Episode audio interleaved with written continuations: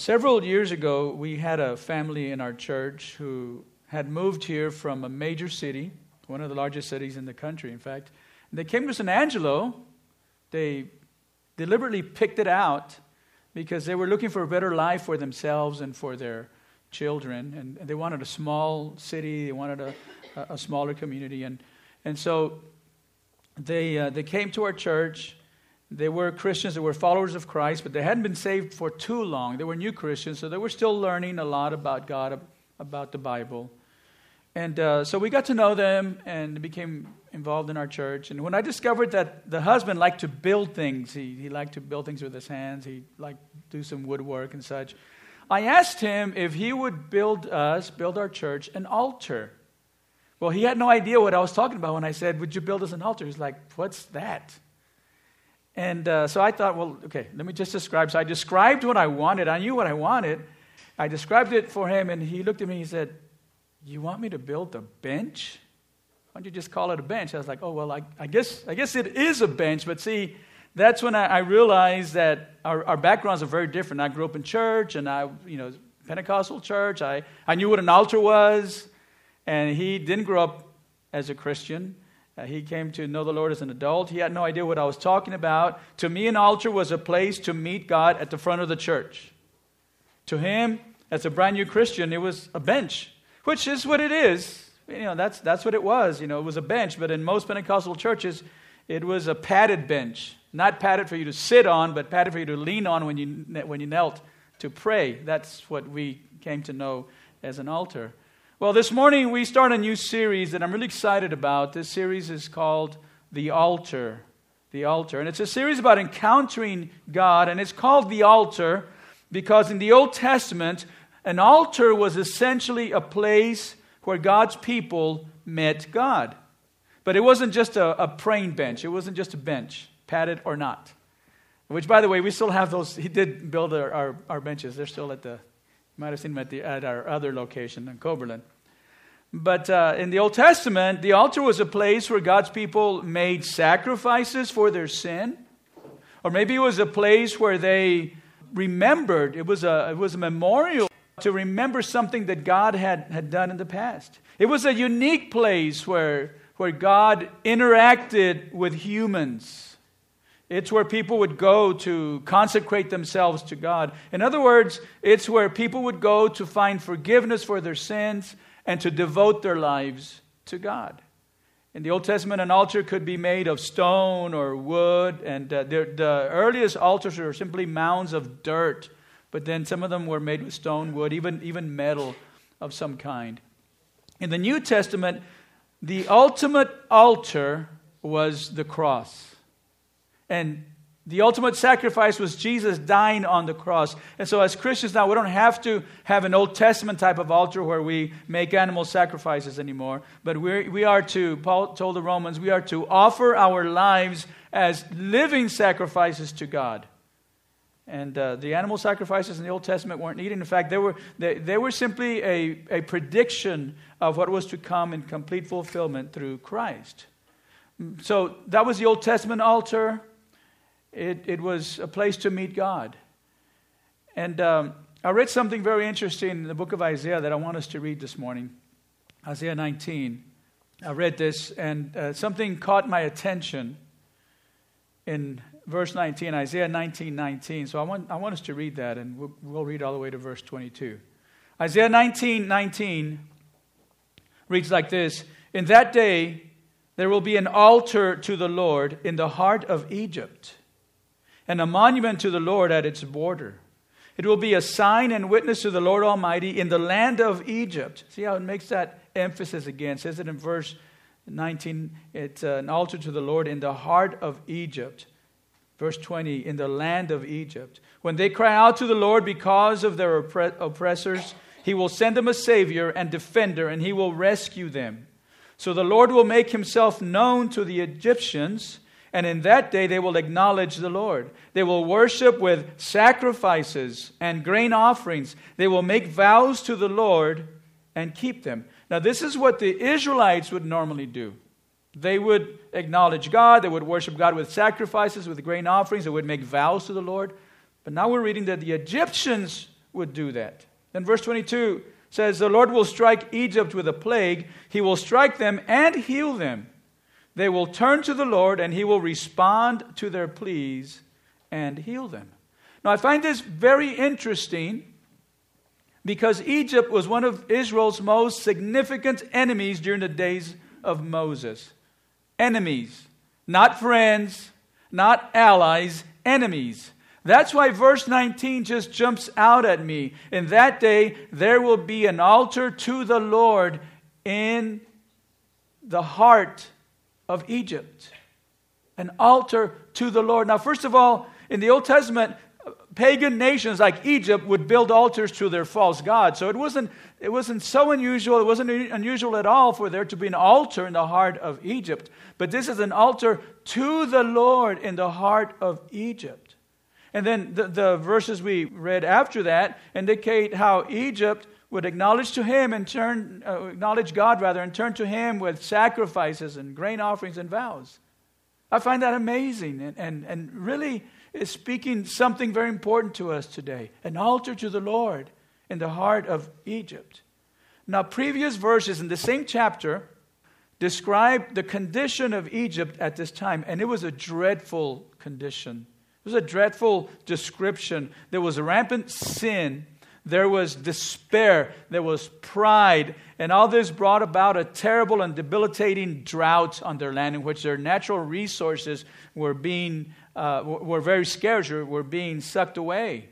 In fact, an earlier part in this chapter, Egypt is described as a drunkard staggering around in his vomit. That's the description of Egypt at that time. A drunkard staggering around in his vomit. And in the middle of all this, an altar to the Lord in the heart of a drunkard staggering around in all his vomit. How is that possible?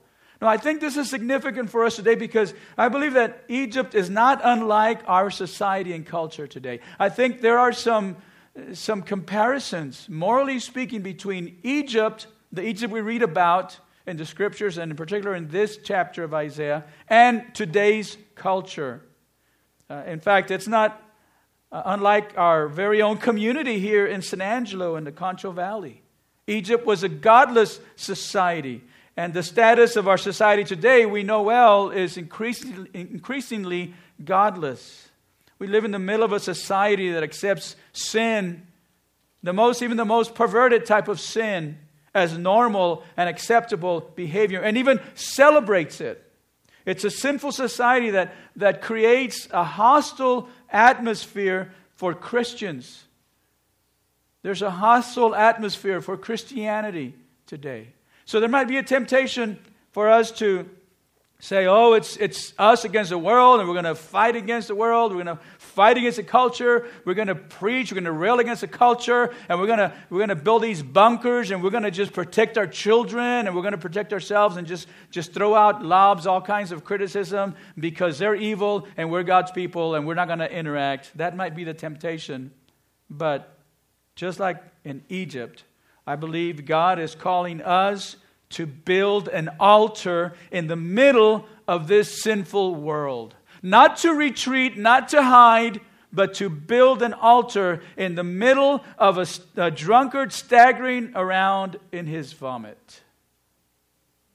So, really, my big idea for this series is, is this San Angelo needs an altar, a place to meet God, and God is calling us to build it. I believe that. San Angelo needs an altar, a place to meet God, and God is calling us to build it. I believe that we as a church are to provide a place for people to meet God. This is our calling as a church to help people find God. That's a mission of our church to help people find God, not in the sense of God is lost and we've got to find him. No, not in the sense of finding something that's lost, but in the sense of discovering. When you find something, like you discover something. We want to be a place where, where people can discover God, can find out about God and His love and His power. We're called to build an altar in the middle of San Angelo. We need to be altar builders because our city needs an altar. Our community needs an altar where they can meet God. Your friends, your family that are like staggering around in, in confusion and deception in their lives, they need an altar where they can meet God. People in our city need to meet God, and we're called to help them do that. But what does, what does our church, I think about this, what does our church have to offer a godless society? What do we have to offer? Do we have a lot of money? Do we have great facilities? Do we have a, a great uh, preacher? I mean, what do we have? We have nothing to offer this community other than God. What can we offer San Angelo? An altar. We can't offer them loads and loads of resources and money and facilities, but we can offer an altar, and that's what they need. That's what they need. Without an altar, we as a church, really have nothing else of eternal value to offer. Now, when I say we need to build an altar, obviously I'm not referring to a praying bench. I'm not referring to an Old Testament altar made of stone or wood or earth. I'm referring to a place where people can meet God. I'm referring to an opportunity and an invitation for people to come to Jesus. I'm referring to a place where if somebody walks in through those doors during a time of worship, they would say, I feel something. I sense something.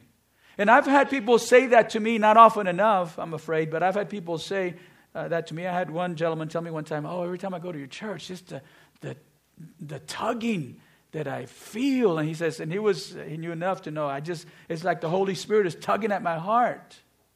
That's what we need to, to have in this place, where when people come in, they see a, a, group of people that are singing from their hearts and lifting their voices and lifting their hands instead of yawning and looking around and looking at their phones. We need an altar for this city. So, what I want to do in this series is I want to talk about four different altars that we need to build here in San Angelo. But as we learn about these altars in the land of Egypt, in the middle, in the heart of Egypt, let us remember first that we need to come to these altars ourselves before we can invite our friends and our families to come. We need to come to these altars that I'm going to be talking about. And the first one I want to talk about this week is the altar of repentance. Next week, we'll talk about the altar of holiness. We're going to talk about the altar of, of worship. And uh, then we're going to talk about the altar of commission. But today, I want to talk to you about the altar of repentance. Because if we want to do the work of God here in our community, we need to build an altar of repentance first. If we want to get God's work done here in San Angelo, we've got to start by building an altar of repentance. If we're going to have revival, we need to build the altar of repentance. Everything else beyond that is just fluff if we don't have the altar of repentance. So I want to talk to you about repentance today, my remaining time. There's a story that Jesus told that explains repentance to us in what I believe is a clear and compelling way. And this story is found in Matthew 21. Matthew 21, 28, Jesus says this What do you think? There was a man who had two sons. He went to the first and said, Son, go and work today in the vineyard. I will not, he answered.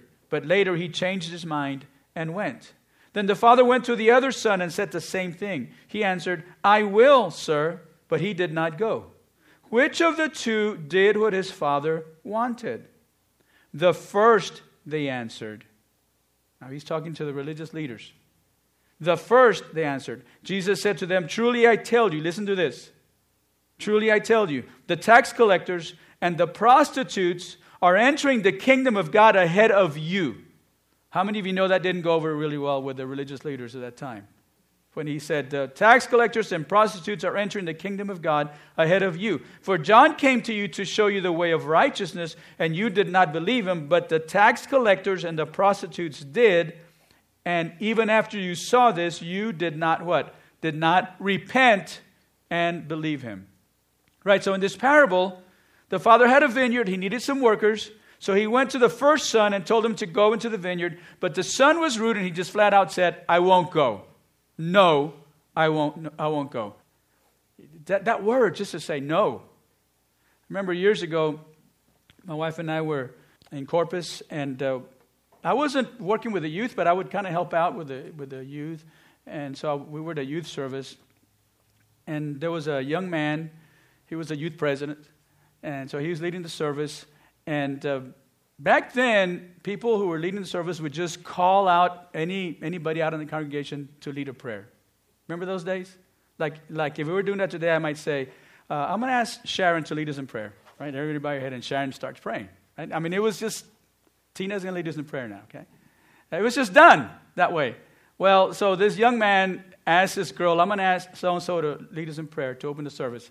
And so we all bowed our heads and nothing. It was like silent. I'm like, she's taking her time. She's gathering her thoughts. But then it went on. It was silent. So I looked up at the guy, and the guy's looking at the girl, going like, the girl's going like, and she just refused to pray. I forget. I, th- I guess he led his own prayer. Maybe he asked somebody else. But it just kind of surprised me like, who says no to leading a prayer in church. You know, it's just expected. Right? So the son said no to the father. But then he changed his mind, Jesus said, and he went to work after all. So the father went to the second son and told him the same thing. And the second son, now the second son didn't say no, he was very respectful. He was compliant, and he said, Yes, sir, I'll go. But then he didn't go. So look at the contrast here. At first glance, the first son appears to be the rebellious, independent minded, defiant one in the family. I won't do what you tell me. You can't tell me what to do.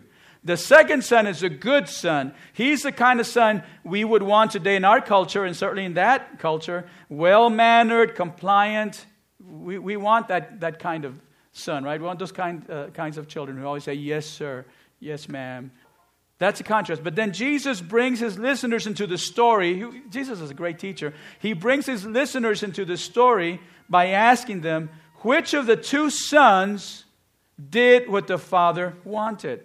And the religious leaders, I mean, they, they were smart. They answered correctly. They said, the first son, which is the correct answer. But in, in answering that, they set themselves up for what Jesus said when he said, Truly I tell you, the tax collectors and the prostitutes are entering the kingdom of God ahead of you.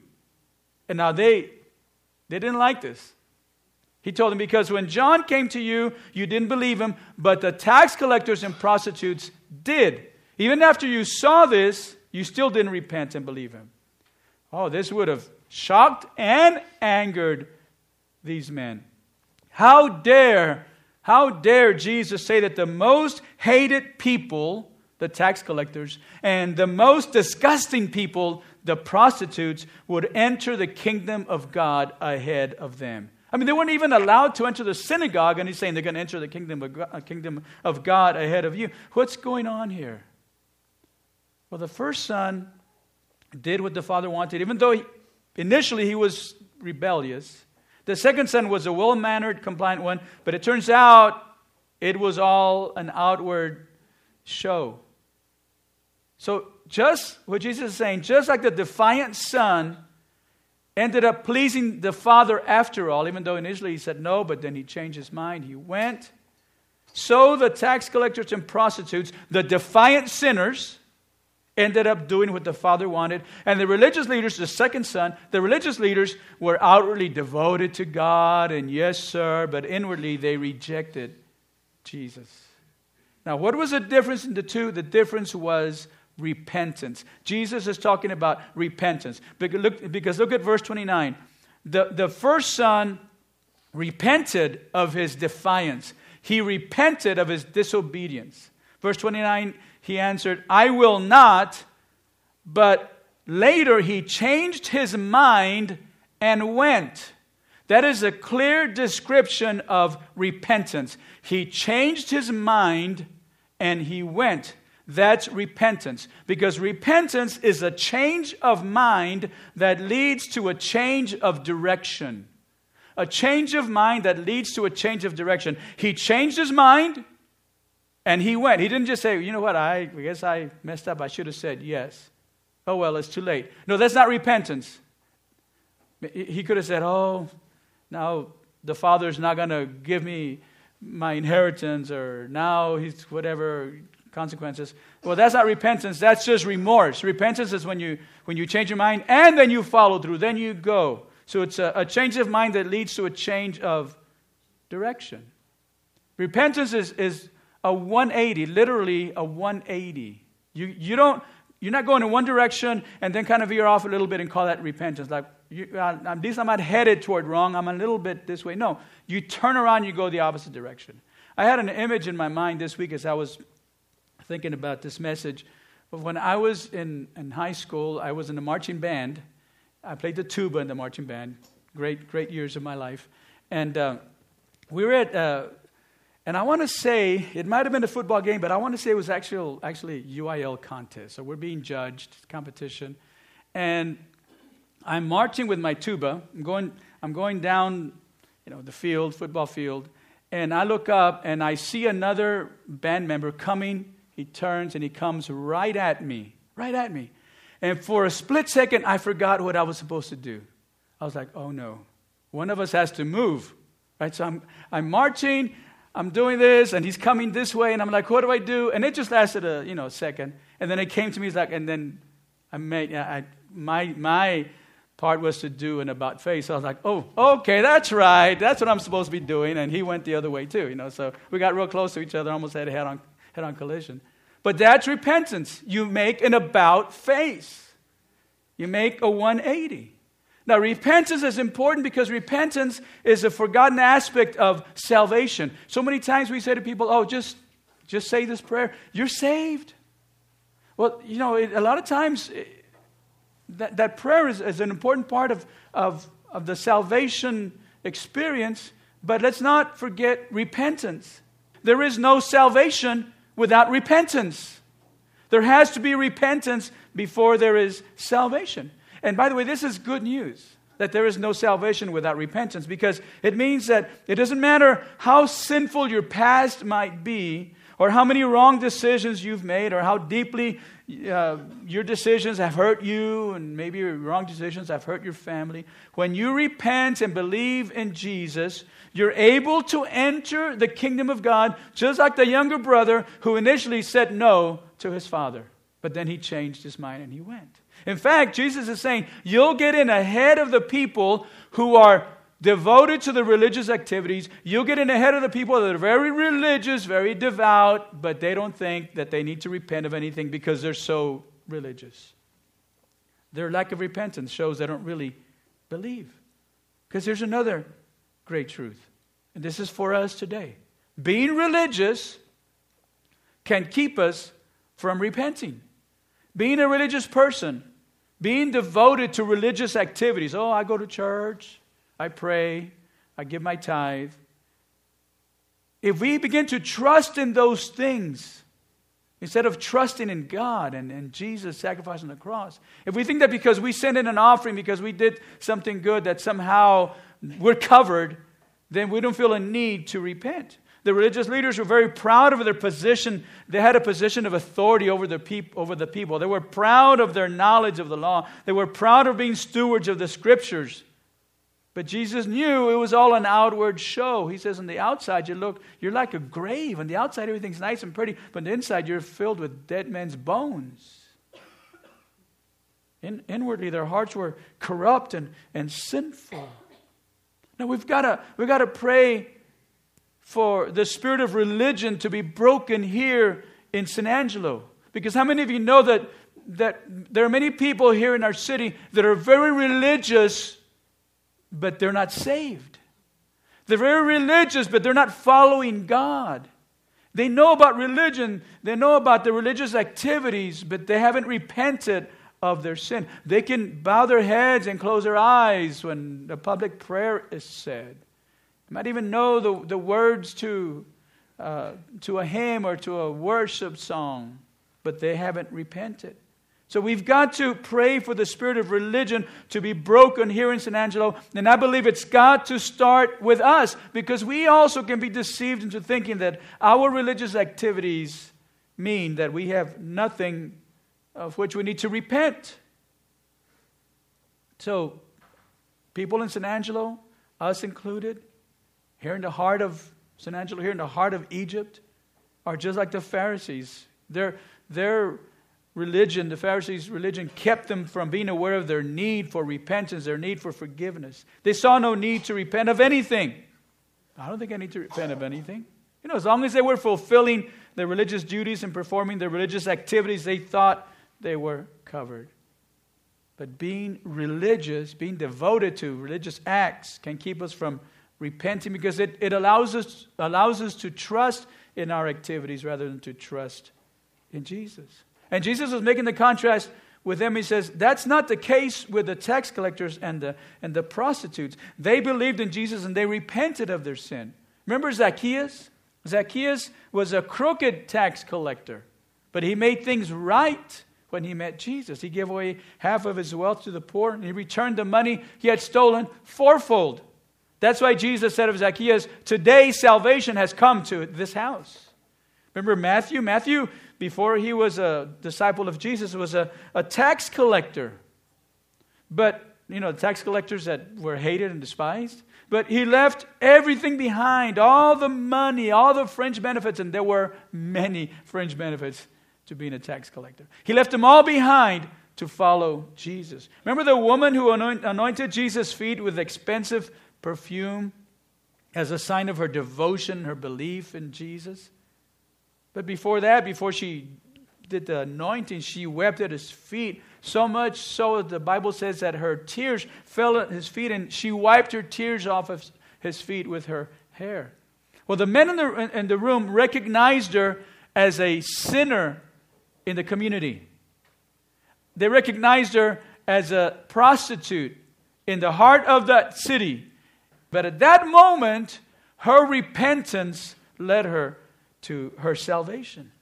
So the hated tax collectors, the despised prostitutes repented and were saved because there is no salvation without repentance. And we, we need to establish an altar of repentance here in San Angelo. That our church would be an altar of repentance where we repent daily, where we repent regularly, where, we recognize that we have failed God, that we have hurt God, and where we're not afraid when the Holy Spirit convicts us, whether through someone's words or, or just directly convicts us of our sin, we're not offended that somebody calls our attention to something we're doing wrong, but we repent of that.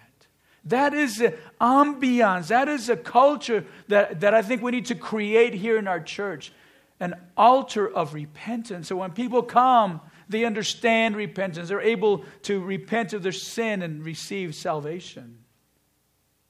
Now, as I, as I finish today, I want to go back to Isaiah 19 because I want to read verse 21 once again. Now, I want you to look, look at your, your Bibles because I want you to look at this with me. Because what, what God was saying through this prophecy was that there would be an altar in the heart of Egypt. And then he, he goes on to describe the new Egypt an Egypt who has been to the altar, in this case, the altar of repentance.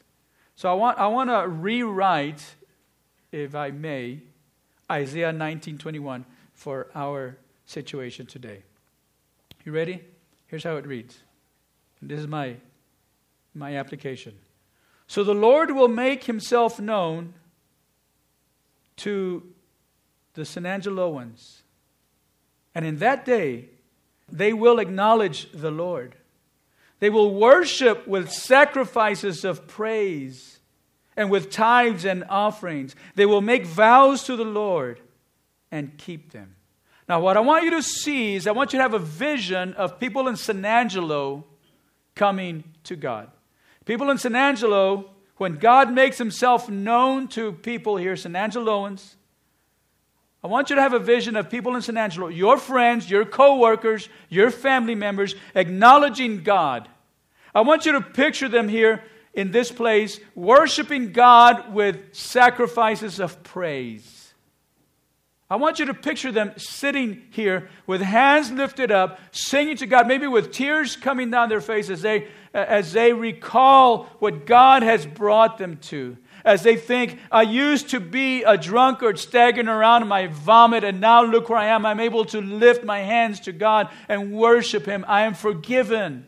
I want you to picture that because just like, just like God in the middle of a corrupt Egypt was prophesying about a new Egypt, He wants us to see a new San Angelo.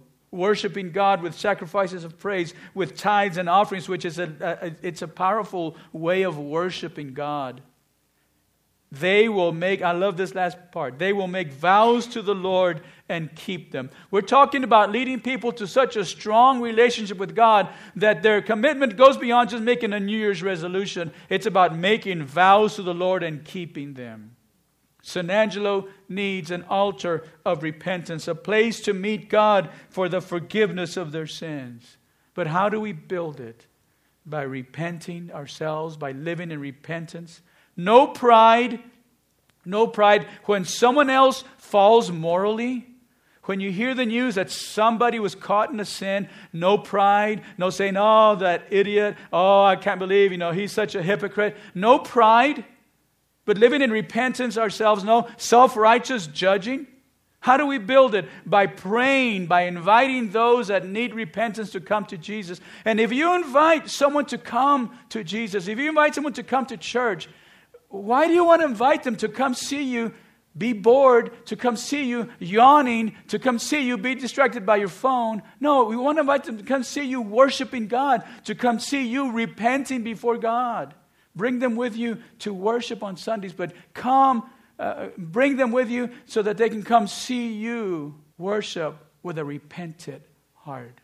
San Angelo needs an altar. Let's build an altar for San Angelo. San Angelo needs an altar of repentance. Let's build an altar of repentance for San Angelo and let it start with us today. Would you bow for prayer as we as we turn the corner and, and begin to devote some time now for prayer and for response, let's ask God, first of all, God, what does this mean to me? How does this apply to me directly? Maybe you need to repent. Maybe you maybe you're like the first son. Maybe initially you said no to God want nothing to do with church. I don't want, need to go to church. I don't need to be there. I don't need to serve God. But now you've changed your mind, and now it's time to act on that decision. Or maybe you're like the, the second son who you're trusting in the fact that you're longtime member, religious activities. It doesn't matter who you, who you are, who we are. We need to, we need to repent today. Father, I thank you for your word. I thank you for the challenge of your word.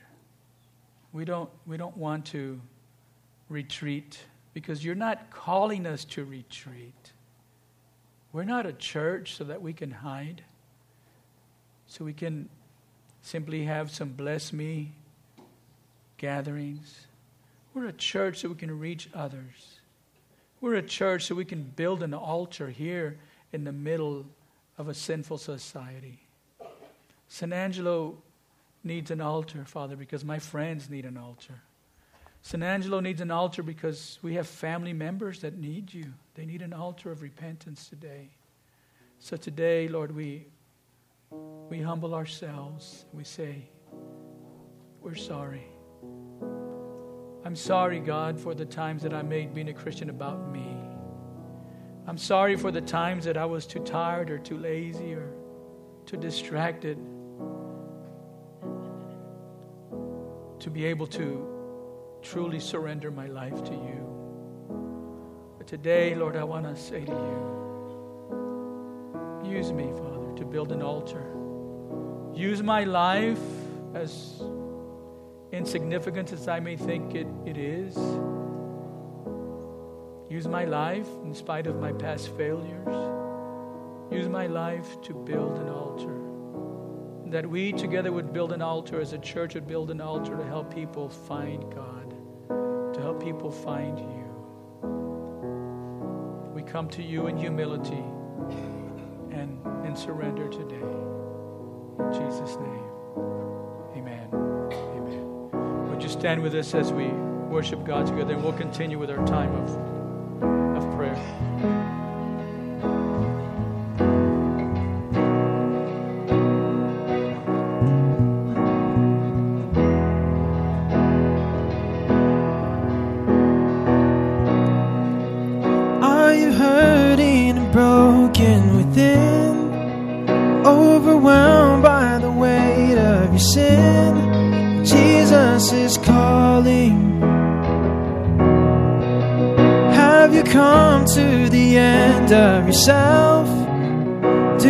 thirst for a drink from the well?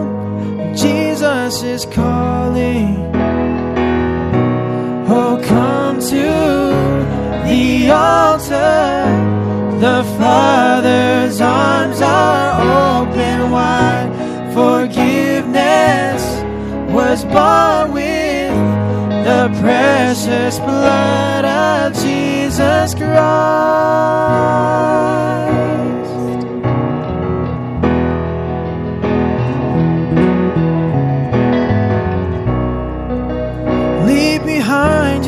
Regrets and mistakes. Come today, there's no reason to wait. Jesus is calling. Bring your sorrows and trade them for joy. From the ashes, a new life is born. Jesus is calling. Oh, come to the altar. The Father's arms are open wide.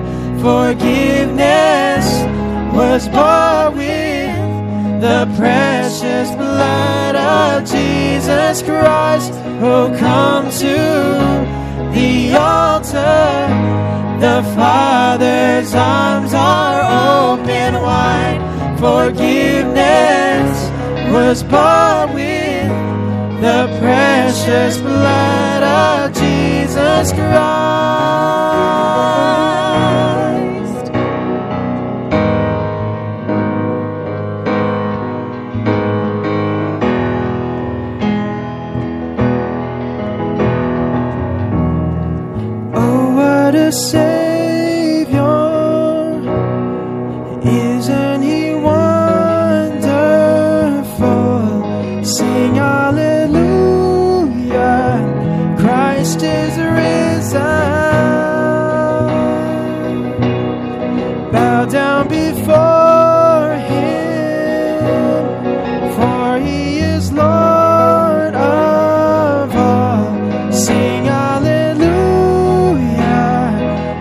Christ is risen.